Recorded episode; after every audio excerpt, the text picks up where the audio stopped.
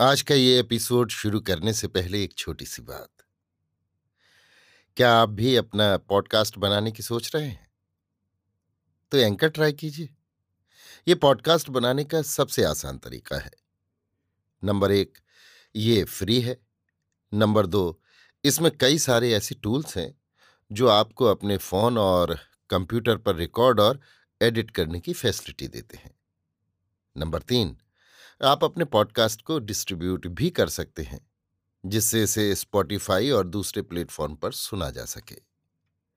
तो डाउनलोड कीजिए free anchor app या विज़िट कीजिए एंकर डॉट एफ़ पर अपना पॉडकास्ट स्टार्ट करने के लिए। ये तो थी एक छोटी सी जानकारी, और अब शुरू करते हैं एपिसोड का सिलसिला। तो आज के एपिसोड में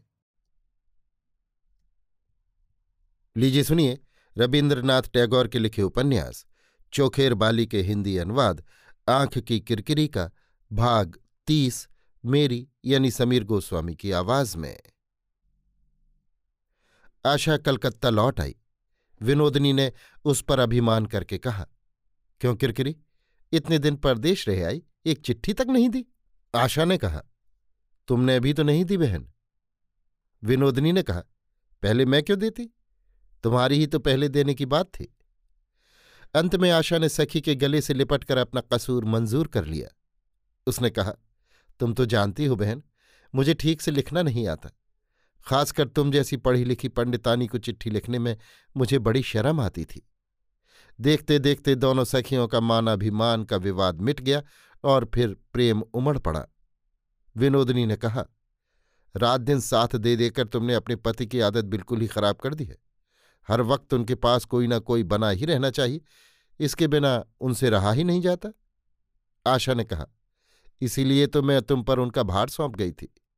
कैसे साथ दिया जाता है, ये तुम मुझसे कहीं अच्छा जानती हो। दिन को तो किसी तरह कॉलेज भेज भाज कर निश्चिंत हो जाती थी। पर शाम के बाद फिर छोड़ना किसे कहते हैं? बैठ के गपशप करो तो किताब पढ़ के सुनाओ। फरमाइशों की कोई हद ही नहीं। आखिर अकल ठिकाने आई ना। तुम जो लोगों का मन बहला सकती हो, मोहित कर सकती हो। भला, तुम्हें आसानी से कौन छोड़ने लगा? सावधान रहना, किरकिरी। लालाजी ने जैसी ज्यादती शुरू कर दी है। कभी कभी तो मुझे अपने पर संदेह होने लगता है कि शायद वशीकरण विद्या आती ही मुझे। आशा हंसती हुई बोली, तुम्हें नहीं आएगी तो और किसे आएगी? तुम्हारी सी विद्या अगर मुझे जरा सी मिल जाती ना, किरकिरी तो मैं जी जाती? विनोदनी ने कहा, क्यों? किसका सर्वनाश करने को मन चला है? घर में जो है, पहले उसी की रक्षा कर, दूसरों को मोहित करने की कोशिश मत कर रही किरकिरी। उसमें बड़ा झंझट है। आशा ने विनोदनी को हाथ के इशारे से डांटते हुए कहा, अरे, तू चुप भी रह, क्या बकती है? काशी से लौटने के बाद पहली ही मुलाकात में महेंद्र ने आशा से कहा, तुम्हारी तबीयत तो बहुत अच्छी रही, मालूम होता है। खूब मज़े की मोटी ताजी हो आई हो। आशा को बड़ी शर्म मालूम होने लगी। किसी भी हालत में उसकी तबीयत ठीक नहीं रहनी चाहिए थी। किंतु मूढ़ आशा का कुछ भी तो ठीक रास्ते से नहीं चलता। उसका मन जबकि इतना खराब रहता था, उसका खाक शरीर तब मोटा ताज़ा हो रहा था। एक तो वैसे ही उसके पास मन की बात प्रकट करने को भाषा नहीं, उस पर उसका ये शरीर भी उल्टी बातें करता रहता है। आशा ने मृदु स्वर में कहा, तुम कैसे थे?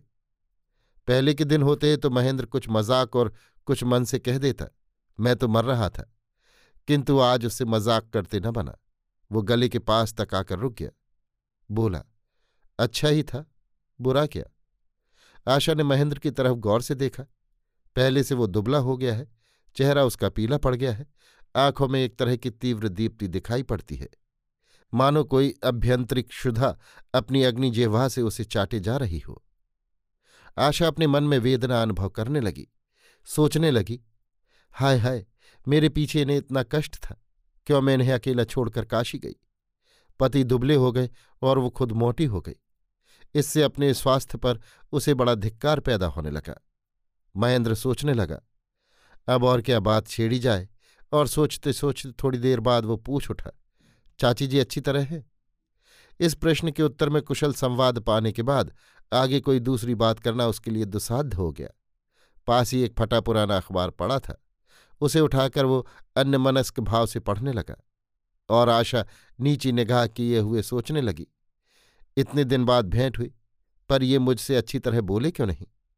और तो क्या, मेरे मुँह की तरफ़ अच्छी तरह देख भी न सके। ये बात क्या है? मैं तीन चार दिन चिट्ठी नहीं लिख सकी, क्या इसीलिए ये नाराज़ है? या मौसी के कहने से ज़्यादा दिन काशी में बनी रही, इसलिए नाराज़ है। इस तरह आशा अत्यंत व्यथित चित्त से अपने अपराध का कारण ढूँढने लगी। महेंद्र कॉलेज से लौट आया। तीसरे पहर जब वो जलपान करने बैठा, तब वहाँ राजलक्ष्मी थी और कुछ दूरी पर दरवाजे के सहारे आशा भी खड़ी थी, घूंघट काढ़े। और कोई नहीं था। राजलक्ष्मी ने उद्विग्न होकर पूछा, आज क्या तेरी कुछ तबीयत खराब है? महेंद्र ने झुंझलाकर कहा, नहीं तो तबीयत क्यों खराब होने लगी? राजलक्ष्मी ने कहा तो फिर तू कुछ खा क्यों नहीं रहा है? महेंद्र फिर झुंझला उठा, बोला, खा नहीं रहा हूँ तो क्या कर रहा हूँ? कुछ कुछ गर्मी पड़ने लगी थी।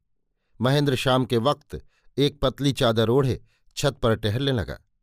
उसे बड़ी आशा थी कि आज भी उन लोगों की पढ़ाई चालू रहेगी। आनंद मठ करीब करीब खत्म हो चला है। सिर्फ़ दो तीन परिच्छेद और बाकी रह गए हैं। विनोदनी चाहे जितनी निष्ठुर हो, बाकी के परिच्छेद वो उसे आज ज़रूर सुना जाएगी।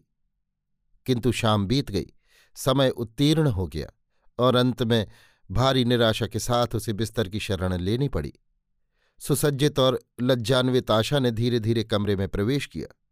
देखा कि महेंद्र पलंग पर सो गया है।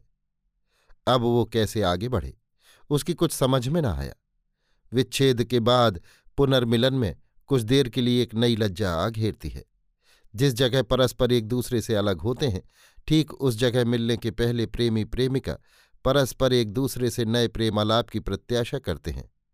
आशा अपनी उस चिरपरिचित आनंदशैया पर आज बिना बुलाए कैसे जाए?